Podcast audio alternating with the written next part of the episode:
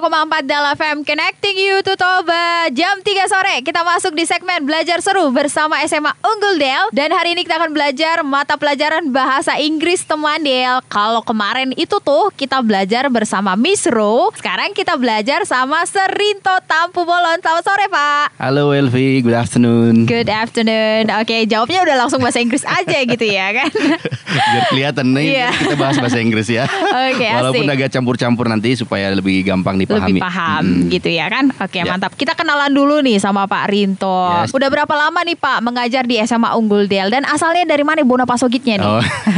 ya, saya Siantarmen ya. Siantarmen asik Siantarmen, saya eh, lahir di Siantar, Hmm. terus eh, ngajar di SMA Nguldel udah hitung 8 tahun deh Iya. dari awal berdiri. 8 tahun Mm-mm. Pak Wakasek nih yang ada di studio Makanya bikin jantungan juga gitu ya kan Oke deh Udah 8 tahun ternyata mengajar di SMA Unggul Del Iya. Nah menarik nih hari ini teman Del Kenapa menarik Elvi? Mhm. Karena hari ini kita akan belajar sesuatu yang asik Kenapa asik? Karena kita tinggal di daerah wisata gitu ya Betul Pak sekali, very Uh-uh. kontekstual ya. Sangat kontekstual Karena topiknya adalah Describing tourist place and historical place Perfect. Iya, yang artinya adalah menggambarkan tempat wisata, ya. ya, mendeskripsikan dan tempat sejarah ya, Yes. tempat wisata dan tempat sejarah Yes. bersejarah. Oke deh Pak, sebelum kita Hmm. masuk ke topik ini, menggambarkan itu paling pasti perlu skill gitu ya, menggambarkan yang namanya menggambarkan Ya. menggambar secara gambar juga kita perlu skill untuk menggambar gitu ya. Betul, betul. Mhm. Skill apa nih yang harus kita miliki sebelum kita masuk ke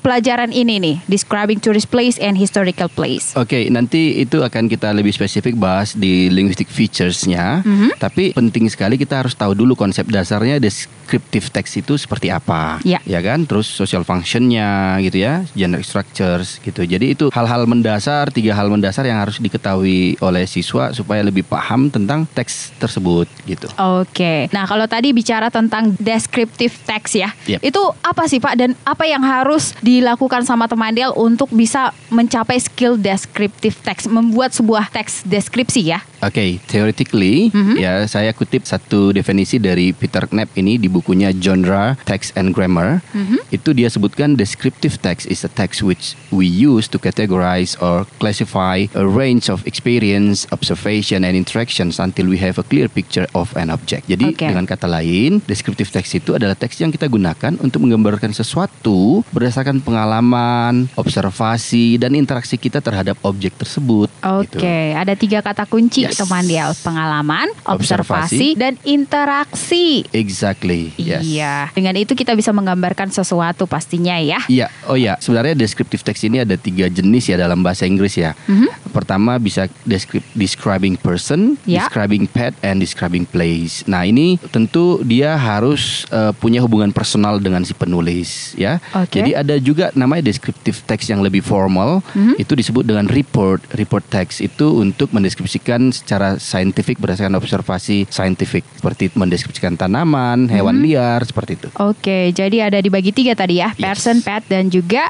place. Yes, makanya untuk describing a place ini di kurikulum dia lebih spesifik untuk what kind of place gitu ya. Mhm. Describing a tourist place and historical building. Di mana sebenarnya kedua tempat ini tempat yang paling suka dikunjungi orang kan di satu Ya. tempat kan. Nah, jadi kita akan dengan mudah mendeskripsikan satu tempat wisata atau gedung bersejarah kalau kita pernah berkunjung atau punya pengalaman unik di sana Mhm. dan juga mengamati bagian-bagian tempat tersebut atau berinteraksi dengan penduduk setempat untuk mencari tahu cerita-cerita unik tentang tempat tersebut seperti itu. Oke. Jadi itu yang menjadi dasar kita mendeskripsikan tempat ini. Menarik Tourist place and sekali. historical building. Iya, Ya. pengalaman, observasi dan interaksi. Mm-mm. Nah, khusus untuk kamu teman Del yang punya niat gitu ya, punya cita-cita pengen nulis gitu tentang wisata Danau Toba yang ada di seputaran Toba. Yeah. Ini menarik nih. Betul, apalagi Ha-ha. kalau mau jadi seorang vlogger ya kan? Iya, vlogger. Kan supaya kontennya lebih rapi, penyebutan apa pendeskripsian tempatnya wisata yang mau dikunjungi bisa belajar ini sangat kontekstual. kontekstual sekali. Iya. Makanya disimak ya sampai nanti selesai. Untuk topik ini sangat menarik sekali pastinya. Yes. Nah, untuk fungsi sosialnya sendiri, Pak, bagaimana nih? Nah, ini dia ya. Jadi untuk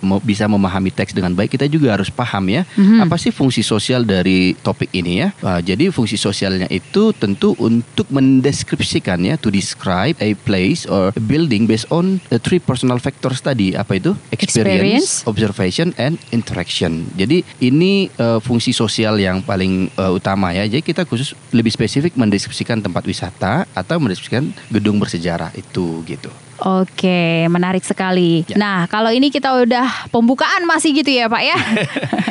nanti kita akan ya. masuk langsung ke contohnya atau Mandel, Oke. contoh tulisan. Nanti kita akan klasifikasikan tuh dan Hmm. identifikasi bagaimana sih sebuah Tur teksnya. Ya, struktur teksnya dalam sebuah tulisan ya. Tadi Oke. kita udah belajar tentang fungsi sosialnya nih. Sekarang bagaimana sih Pak struktur teks sebuah eh, tulisan ya untuk menggambarkan tempat wisata dan tempat bersejarah? Betul. Nah, ternyata supaya kita bisa menuliskan eh, sebuah teks deskripsi dengan baik, kita juga harus mengenal struktur umumnya, Elvi. Ada struktur umumnya. Iya, ada ternyata struktur umum. Kadang kan kita kalau baca artikel ya, Mhm. terus eh, kita baca kayaknya bacanya ngalir aja gitu. Kita Iya. padahal nggak ngerti itu ada di paragraf satu apa aja informasinya, paragraf kedua apa aja gitu ya. Jadi ini kita mau sampaikan bahwasanya generic structures itu untuk eh, describing tourist place dan eh, describing historical building itu ada sedikit kesamaan dan juga ada sedikit perbedaan. Pertama coba saya beritahu generic structures of describing tourist place ya. Oke. Pertama itu ada namanya identification. Yang kedua ada general descriptions. Ditambahkan informasi terkait activities or attractions that we can find in that place. Lalu juga some interesting facts. Ya kan, some interesting facts. Iya. Ini ada satu contoh teks yang berjudul Raja Ampat. Oh, so Siapa jadi, sih yang nggak tahu Raja Empat gitu ya, Raja Empat? Satu tempat impian ini, Elvi. Eh, amin Pak, semoga tercapai ya Pak ya. Iya, dari Toba ke Raja Ampat seru banget ya. Waduh. Oke, jadi di sini dibagi dalam empat paragraf besar. Mhm. Jadi yang saya sebut tadi paragraf pertama itu identification-nya, paragraf kedua general description, terus activities dan juga interesting facts. Oke, nah informasi apa saja nih Pak di setiap struktur tadi udah dijelasin sama Pak Rito Mm-mm, ya. mm. Sekarang kita harus tahu nih teman Dial di setiap struktur itu ada informasi apa aja. Yup, jadi masih tentang describing tourist place ya. Mhm. Jadi kalau di identification itu biasanya ya kita menyebutkan lokasi di mana tempat itu berada. Oke. Misalnya ini judulnya Raja Ampat. Raja Ampat is a group of islands located in West Papua of Indonesia. Mhm. Oke, jadi dia menjelaskan dulu ini namanya tempatnya, terus lokasinya di mana gitu. Terus bisa juga kita menjelaskan itu memberikan informasi tentang asal nama tempat tersebut. Kan biasanya tempat-tempat itu unik ya Mhm. namanya gitu kan. Contoh Lumban Bulbul apa sih asal katanya Lumban Bulbul itu apa sih artinya? Ah gitu kan.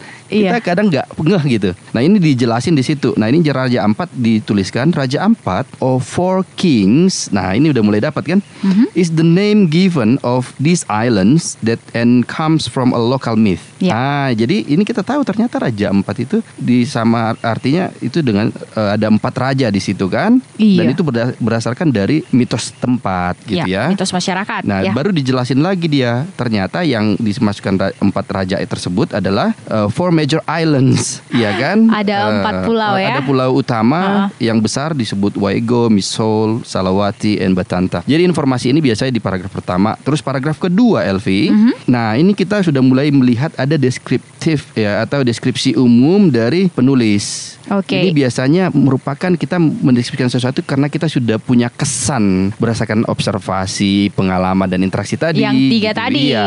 Nah di sini kita deskripsikan lah suasananya gimana Hmm. sih, apa-apa aja sih yang eh, kesan kita tersebut. Di sini disebutkan is very popular with the beautiful nature views katanya kan. Mhm. Lalu dia dibilang this region steals the world's attention through its natural landscape on land and sea. It is categorized as the most exotic place in Indonesia because of its pristine water. Jadi Wih. dideskripsikan dengan sangat baik berdasarkan pengalaman si penulis tadi ya. Ya. Lalu kalau kita lihat di paragraf selanjutnya, paragraf ketiga, dia si penulis mendeskripsikan aktivitas atau atraksi-atraksi apa yang bisa dilakukan si pengunjung Mhm. ketika berada di tempat tersebut. Dan itu dideskripsikan misalnya nih ya, one of interesting, interesting facts about Raja Ampat that the best place for snorkeling and diving. Oke. Ya kan? Jadi tempat yang paling bagus untuk snorkeling dan diving. Lalu bisa juga kita menambahkan informasi atau fakta-fakta unik terkait eh, tempat tersebut. Mhm. Ini contohnya, ternyata Raja Ampat itu covers 75% of world's coral species. Nah, ini fakta unik yang tidak tidak Fakta unik ya. diketahui Fun orang uh, se- sebelumnya gitu loh. Nah ini mungkin struktur-struktur dasar supaya kita bisa menuliskan uh, satu tempat wisata itu dengan baik. If you compare Mhm. To describing historical building nih Elvi, Iya, ini kita udah masuk, masuk ke B ya. yes yang historical building. Nah ini ada sedikit perbedaan ya. Apa tuh bedanya, Pak? Nih, ini ada lebih simple dia strukturnya ada identification, description of parts of the building Aha. and the activities, ya kan? Ya. Nah ini tapi ada perbedaannya di identificationnya nih Alfi. Kalau dia tourist place itu kan hanya lokasi dan asal usul namanya gitu ya dan Hmm. informasi umum tentang eh, lokasi tersebut. Kalau ini juga kita harus menceritakan sejarah singkat tempat tersebut atau bangunan tersebut gitu. Itu masuk di identifikasi ya, Masuk Pak? ya? identifikasi di awal dia itu Oke. ya.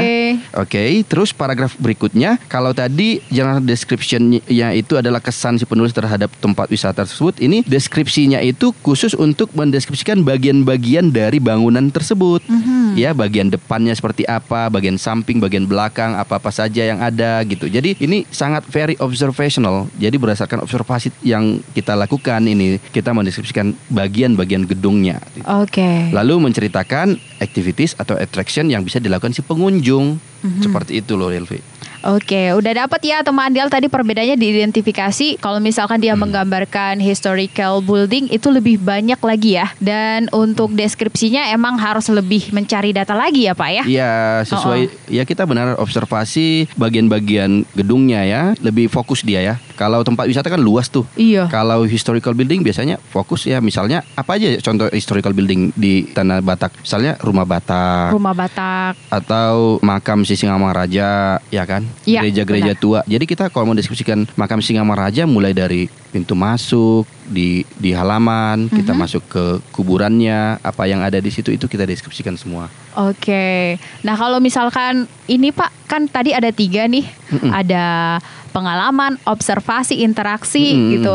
Kayaknya kalau untuk tempat bersejarah emang harus observasi karena harus detail tadi ya. benar. Wajib, ya. Wajib, wajib, wajib. Oke deh, itu dia teman Del. Oke, nah tadi ada yang ketinggalan ternyata teman Del Iya. di describing historical building ya. Kita Yes. masuk ke contoh teksnya. Ya, gitu. ini tadi saya lupa menyebutin supaya teman Del bisa membayangkan ya, karena ini kan ini ya radio ya, jadi Mhm. minimal bisa membayangkan ya. Contoh di paragraf pertama itu seperti apa sih? Karena ini bagian yang sangat krusial ya Ya. untuk mengantarkan eh, topiknya. Nah, ini saya ambil satu contoh dari indonesiatourism.com. Jadi ini saya ambil contohnya itu tentang Maimun Palace. Siapa sih yang nggak tahu ya di orang di Sumatera Utara ada Istana Maimun kan? Ya, Istana Maimun. Yes, jadi ini contohnya saya bacain ya. Jadi tetap dia di identification itu informasinya tentang lokasi di mana tempat gedung bersejarah ini Mhm. dan juga sejarah singkatnya. Nih contohnya. Maimun Palace is a royal house for sultanates of uh, Sultanate of Delhi and becomes of tourism sites from Medan, North Sumatra. It's located at Jalan Brigjen Ketamso in downtown Medan. The construction of the palace was completed on 25th August 1888 during uh, the reign of Sultan Makmun Al Rashid Per- Perkasa Alamsyah.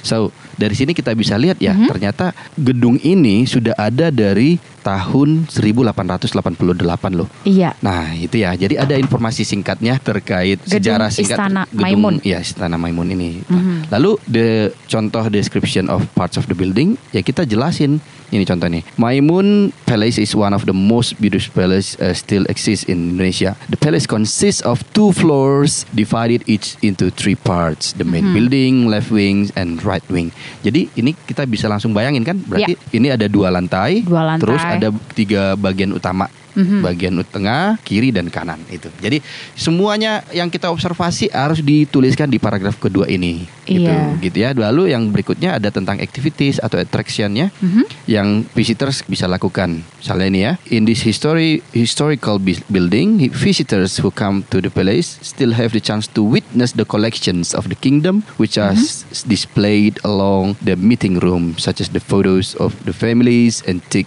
furniture gifted by the Dutch and various types of weapons. Jadi dikasih tahu kan? Iya. Si penulis kasih tahu, nih kalau kamu datang, kamu pasti akan lihat ini, lihat ini, lihat ini. Jadi itu di paragraf ketiga. Ketiga. Jadi kalau kita pun cukup sampai mencerita- menceritakan apa aja yang di- dilakukan pengunjung sudah sudah sebenarnya sudah bisa menyelesaikan teksnya. intinya yang baca ini udah dapat gambaran langsung gitu loh. Benar. Jadi seakan-akan bisa udah langsung berada di tempat walaupun baca.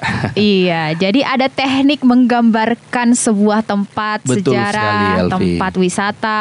Ada tekniknya ternyata supaya pembaca itu dapat informasi yang pas gitu, dapat gambaran. Oh, kayak gitu tuh, Mm-mm. kayak gitu. That's it. Iya, perlu observasi, pengalaman, dan interaksi tadi ya. Yes, yes, yes. Oke, tadi kita udah belajar tentang struktur teksnya nih dari Pak Rinto. Nah, kalau unsur kebahasaannya bagaimana nih Pak? Nah, ini dia juga bagian yang sangat penting kalau kita mau menulis dengan baik ya. Ya. Jadi kita karena dalam bahasa Inggris itu ada beberapa unsur kebahasaan penting ya dalam menulis ya. Mhm. Biasanya yang paling utama itu kentara itu di tensisnya, ya Iya, kan? Ada Kita perbedaan tensis nggak Pak di antara keduanya? Tentu, tentu. Nanti ini menarik. Di situ dia ternyata eh, bedanya karena eh, tourist place itu kan dideskripsikan berdasarkan apa yang terjadi pada Iya. saat itu dan apa adanya ya. Apa Artinya adanya. besok kita datang pasti itu juga. Eh, kemarin kita datang gitu. Jadi itu eh, namanya eh, general fact ya kan. Dan itu biasanya ditulis dalam simple present tense. Jadi kalau nulis describing tourist place itu kita lebih banyak menggunakan tenses simple present ya kan. Mhm. Jadi contohnya itu kan ada kalimat Raja Ampat has four main islands, main islands. Jadi has, jadi bukan had Iya. ya.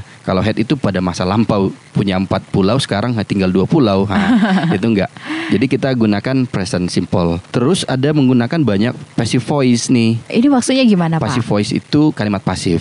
Mhm. Jadi kan kalau kalimat pasif kita ketahui objeknya itu kita letakkan jadi core of the sentence ya kan Mhm. inti kalim kalimatnya itu adalah objeknya. Contoh nih Raja Ampat is categorized ya. Raja Ampat is categorized Raja Ampat itu dikategorikan sebagai the most exotic place on earth dan seterusnya ya. Jadi objek ada to be ada past participle ya kan? Juga yang namanya descriptive text saya selalu bilang sama murid descriptive text ini kan seperti kita melukis satu tempat atau satu seseorang tapi dengan jelas gitu ya. Jadi kita butuh yang namanya adjectives ya Ya. adjectives ya.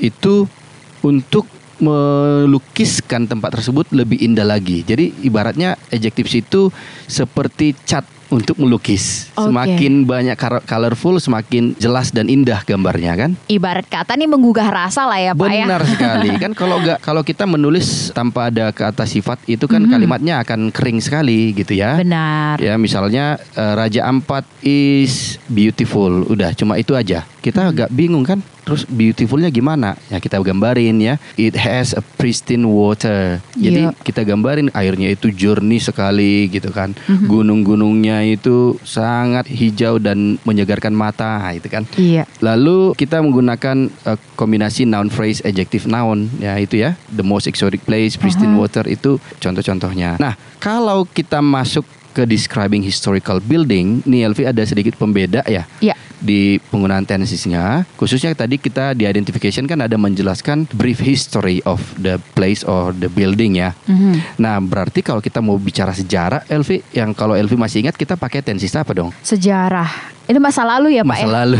Bicara masa lalu past tense. Oke, ya, ya. Jadi kita banyak kan menggunakan eh, past tenses ya, Ya. past past simple, past continuous, eh, past perfect gitu ya. Mhm. Tapi juga banyak banyak juga kita akan menggunakan juga passive voice ini karena kita kan men- fokus kita kan objeknya ya, tempat Ya. tersebut bagian-bagiannya mulai dari atapnya, dindingnya itu harus digambarkan. Jadi itu harus diletakin di depan gitu ya. Mhm. Misalnya it was built in gitu kan. Lalu the uh, the king was inaugurated ya kan. The building is still occupied. Ya, itu semua passive vo- passive voice. Iya. Ya sama tapi yang lainnya itu tetap harus menggunakan uh, adjectives ya namanya adjectives itu kan untuk mendeskripsikan kata bendanya gitu. Jadi semakin kita menggunakan banyak adjektif kita bisa membuat benda itu lebih gampang dibayangkan. Iya. Ya kan misalnya contoh ini a pen. Mhm. Ya what kind of pen? Uh, a black pen. Jadi kita bisa langsung mikir oh warna hitam. Hitam. Iya kan? A short black pen. Oh, pennya lebih pendek. Pendek. Nah, bukan bukan ukuran biasa gitu. Jadi semakin kita tambahkan banyak adjektif, semakin benda itu gampang di- Tergambarkan gitu ya. diimajinasikan oleh pendengar gitu. Oke, itu dia. Ya, kira-kira itu kurang lebih ya Elvia. Mhm. Eh, linguistic featuresnya.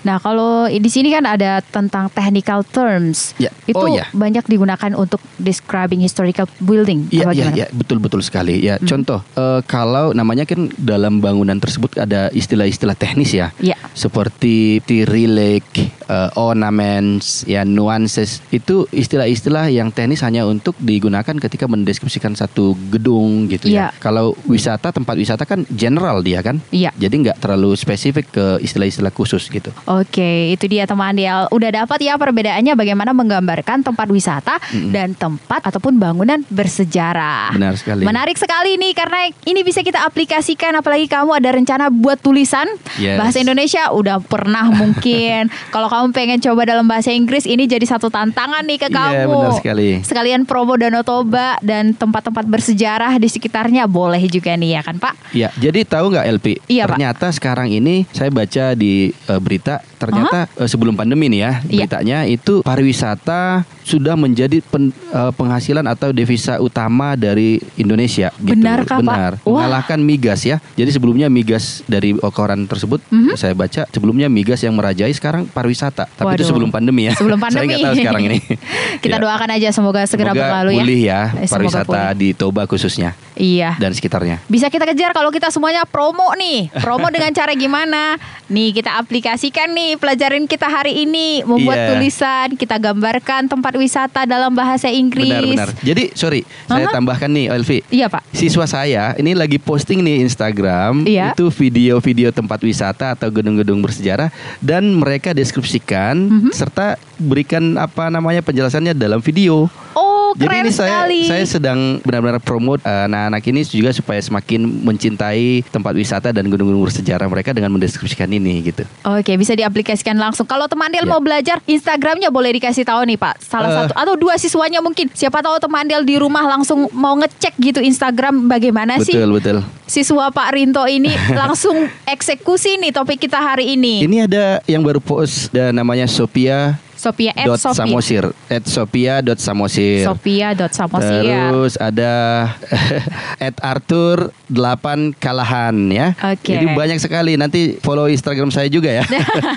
Instagram Bapak apa? saya at Rinto underscore Bolon. Oke, langsung aja kamu cek bagaimana nih siswa SMA Ya, Unggul ya. Del. Saya udah- share di IG story saya. Oke, siap. Udah di-share di Instagramnya Pak Rinto ya, teman Del. Yes. Boleh kamu lihat kalau mau belajar dan langsung dieksekusi. Jangan Iya, dipelajarin benar-benar. aja. Nah, tadi kita bicara tentang des- describing tourist place and historical place. Ternyata sering katanya ada miskonsepsi gitu ya, Pak ya. Mm, mm, benar. Apa nih yang mau Bapak jelasin tentang ini, Pak? Nih, saya mau cerita tentang waktu saya ngajar topik ini di kelas ya. Ya. Ini kan sekarang kita ngajarnya online ya, Mhm. Elvi. Jadi waktu itu saya share satu survei online. Saya tanya sama mereka, sebutkan tempat-tempat wisata yang ada di daerahmu, gitu kan? Mhm. Nah, terus mereka sebutin lah, misalnya orang yang tinggal di Balige disebutin lah Pantai Bulbul, tapi disebutinnya juga masih Singamangaraja. Terus di Medan disebutin lah tempat wisatanya itu Istana Maimun, Masjid Raya gitu. Jadi saya kepikiran ini kenapa ada sedikit sedikit miskonsepsi tentang tempat wisata dan tempat bersejarah gitu. Tapi jangankan murid Bapak, Elvi juga kalau ditanya ya tempat wisata yang Iya. namanya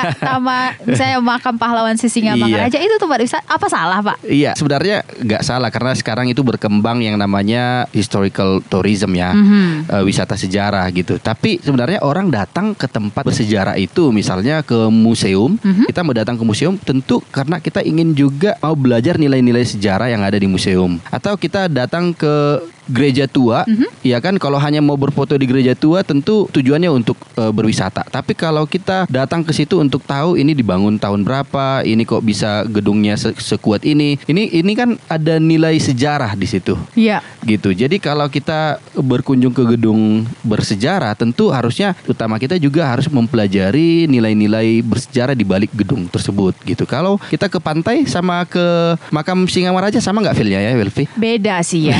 Beda.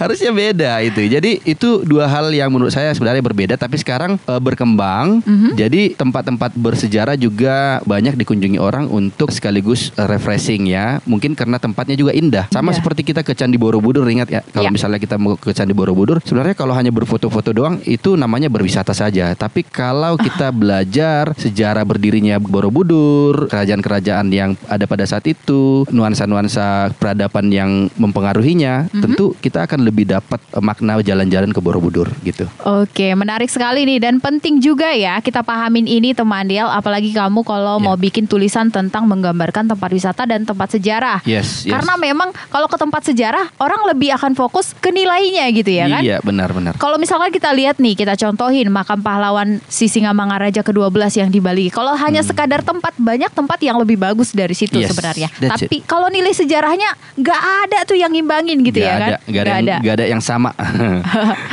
Oke, itu dia perbedaannya ya. Yes. Jadi jangan disamakan lagi ketika kita menggambarkan tempat wisata dan gedung bersejarah. Kenapa ini juga penting, Elvi? Mm-hmm. Kalau nanti misalnya gurunya nih gambarkanlah tempat wisata yang ada di daerahmu, terus dia pilihnya kan Istana Maimun Iya. atau Makam Singamaraja. Tentu secara struktur tadi ada berbeda. Gurunya nanti bisa buat ini kok nggak sama ini tidak sebenarnya sesuai konsep yang saya ajarin. Nah, misalnya, Ah. nah nanti kasihan siswanya juga. Jadi untuk kepentingan eh, materi di sekolah, Aha. juga untuk eh, kepentingan eh, penulisannya. Kalau kita minat untuk menuliskan, Iya. itu akan sangat berguna kalau kita tahu dulu nih itu dua hal yang berbeda. Oke, yang bikin juga selamat, yang baca juga enak gitu ya. Yes. Kalau pas dia. Benar.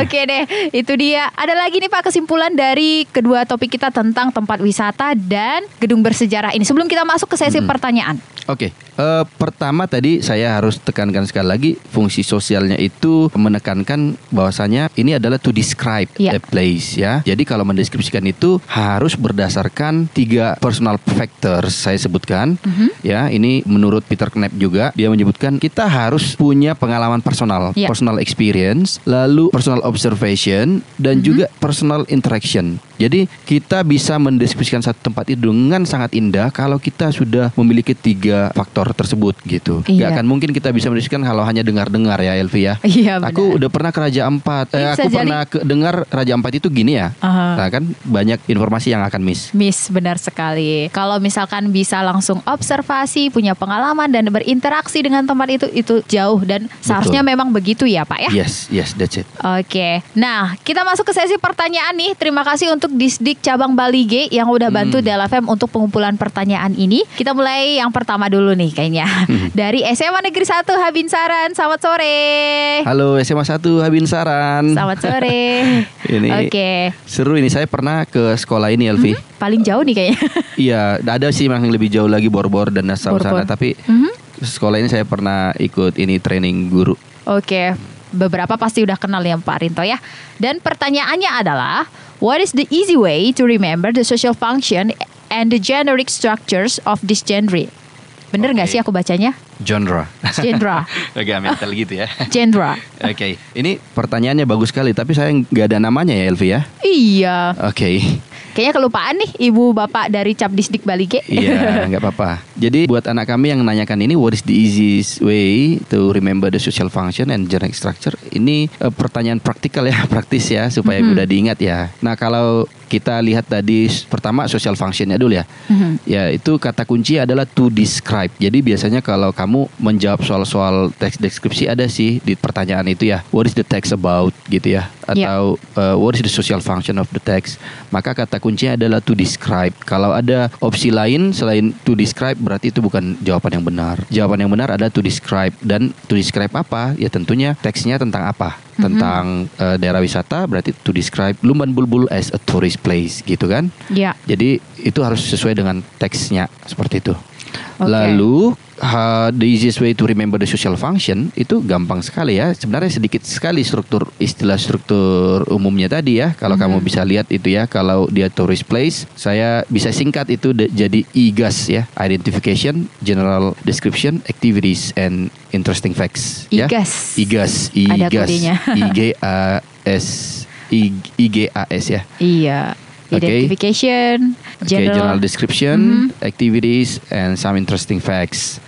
Lalu kalau dia des- apa struktur untuk historical building ada IDA, IDA, IDAMA. IDA Identification Descriptions and Activity. Jadi segampang itulah kalau kita mau mengingat-ingat strukturnya kayak Menarik itu nih. sih jawaban saya. Untuk SMA Negeri 1 Abid Saran saya nggak ada namanya tadi ya. kalau tempat wisata Semoga i- menjawab ya. Iya, IGAS. Kalau historical place IDA. Iya, iya. Ida, bereng mak, Ida. Oke deh, Yes. kita lanjut lagi ke pertanyaan ya Pak. Yap. Ini ada Teresia dari SMA Negeri 1 Siantar Narumonda. Kita sapa-sapa dulu nih. Halo Teresia. Halo, selamat sore. Selamat Beruntung sore, sekali Teresia. nih kamu pertanyaan kamu langsung dijawab sama Pak Rinto nih.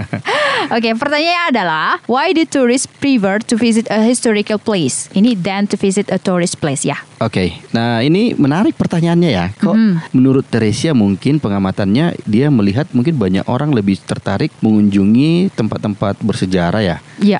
dibanding tempat wisata. Kalau saya mungkin in my opinion itu faktanya ba- lebih banyak orang lebih suka berkunjung ke tempat wisata dibanding tempat bersejarah. Kebalik gitu Kebalik ya. harusnya gitu ya. Kenapa? Karena orang kan ingin lebih suka refreshing dibanding Aha. belajar kan. Kepada naturnya kan gitu ya. Kita Iya. akan lebih senang melihat-lihat yang ya, Orang berwisata segar-segar untuk gitu. santai-santai aja Santai. sih gitu ya Contoh kan. nih, eh, kalau orang ke Samosir, orang akan lebih banyak ke pantainya atau ke Huta Bataknya.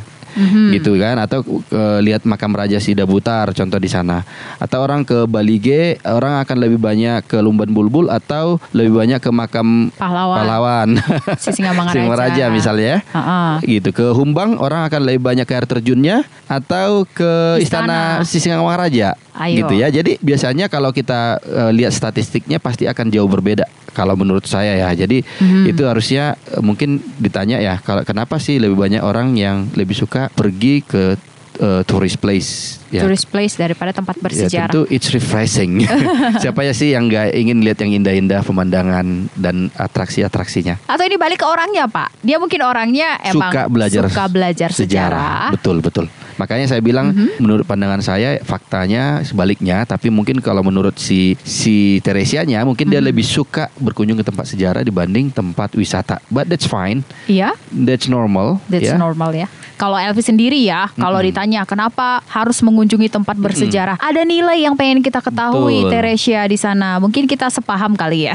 Iya, iya. Maksudnya lebih Kalau. Elvi lebih suka ke mana? Kalau sekarang ya lebih suka mengulik tempat-tempat bersejarah. Iya iya, iya. Ah. Menarik itu sebenarnya kalau kita mau gali cerita-ceritanya itu Iya. jadi bahan tulisan kita. Aduh, seru sekali. Jadi itu jadi sangat informatif kepada orang jadi pengen berkunjung juga dan belajar kan? Betul sekali. Nah itu dia udah terjawab ya Teresia. Hmm. Itu balik ke orangnya juga. Tapi umumnya ya, karena kita lihat di lapangan juga lebih banyak orang yang ke tempat wisata Yes, benar. daripada mengunjungi tempat bersejarah. Ya. Tujuan-tujuan khusus saja kalau misalkan ke tempat bersejarah itu. Mhm. Oke, itu dia. Nah, pertanyaan kalian udah dijawab sama Pak Rinto. Saya Pak Rinto nih yang Mhm. tantangin kalian semua di sesi kuis. Apa nih kuisnya untuk teman Del, Pak? Oke, the quiz would be easy. Ya. So no worry. Jadi pertanyaannya kalau kalian eh, mendengar dari awal sampai akhir pasti bisa jawab. Pasti ya. Pasti bisa jawab. Nih, eh, yang pertama, what are three personal factors that enable us to describe something well? Oke. Jadi kalau masih ingat tadi di social function saya menyebutkan tiga faktor ini ya. Oke, itu yang pertama. Sekali lagi ya. What are three personal factors that enable us to describe something well? nah, Right. itu dia. Oke, eh, second, yang kedua, ini pertanyaannya agak kasus studi kasus, tapi enggak bukan mencari analisis ya. Iya. Okay, so second question, if you want to describe the beauty of scenery from Tarabunga Hill, ya, tahu kan Bukit Tarabunga? Bukit Tarabunga. Ya. Paling- Can you mention five unique adjectives beside the word beautiful? Mhm. Ya. Jadi kan kebiasaannya kalau kita lihat foto di Bukit Iya. Tarabunga terus kita bilang beautiful, Ih, beautiful. ya. Ya, cuma selain selain beautiful itu sangat umum ya. Terus kita Iya. tantangin nih. Bisa nggak sebutkan lima adjektif unik lainnya yang setara dengan beautiful ini? Ayo. Tapi dengan bahasa eh, iya, iya tentu bahasa Inggris. Bahasa Maksudnya Inggris ya. dengan istilah yang lain atau vocabulary yang lain. Can Iya, you? Oke. Kata lain selain beautiful. Kata lain selain beautiful to describe- Bukit Tarabunga itu. Bukit Tarabunga. Pastinya ini sangat menantang juga untuk kamu ya. mikir ya. Dari sisi Oke. bahasa, karena kita mau belajar nih bikin tulisan menggambarkan tempat wisata dan tempat bersejarah Ya, dalam ingat, bahasa Inggris. Iya, ingat tadi saya saya ilustrasikan Mhm. adjectives itu ibarat apa warna dari cat untuk melukis kan. Asik. Semakin colorful semakin indah. Ibarat kata kalau lukisan satu warna aja itu nggak asik ya, Iya, iya, iya. nggak menarik. Kurang menarik. Kurang menarik. Oke deh, nggak terasa nih kita udah mendekati jam 4 satu menit menuju jam 4. Terima kasih Pak Rinto. Oke, sama-sama Elvi Ini materi sangat menarik sekali. semoga, Kontekstual ya. semoga belajar sesuatu ya dari sini ya. Pasti Pak, Oke. Elvi aja makin pinter nih Lama-lama ikutan di kelas belajar seru Bersama SMA Unggulnya tiap hari makin pinter Yes, yes, yes. Iya. Terima kasih sampai ketemu di pertemuan Oke, selanjutnya teman Del, sampai ketemu juga Bu Elvi ya. Iya. Terima kasih sudah mengundang kita. Terima kasih juga untuk semua teman Del yang udah stay tune Dan ikutin terus belajar seru bersama SMA Unggul Del Dari jam 3 sampai jam 4 setiap Senin sampai Jumat Cuma di 92,4 Del FM Connecting you to Toba Horas, Horas, Horas, Horas.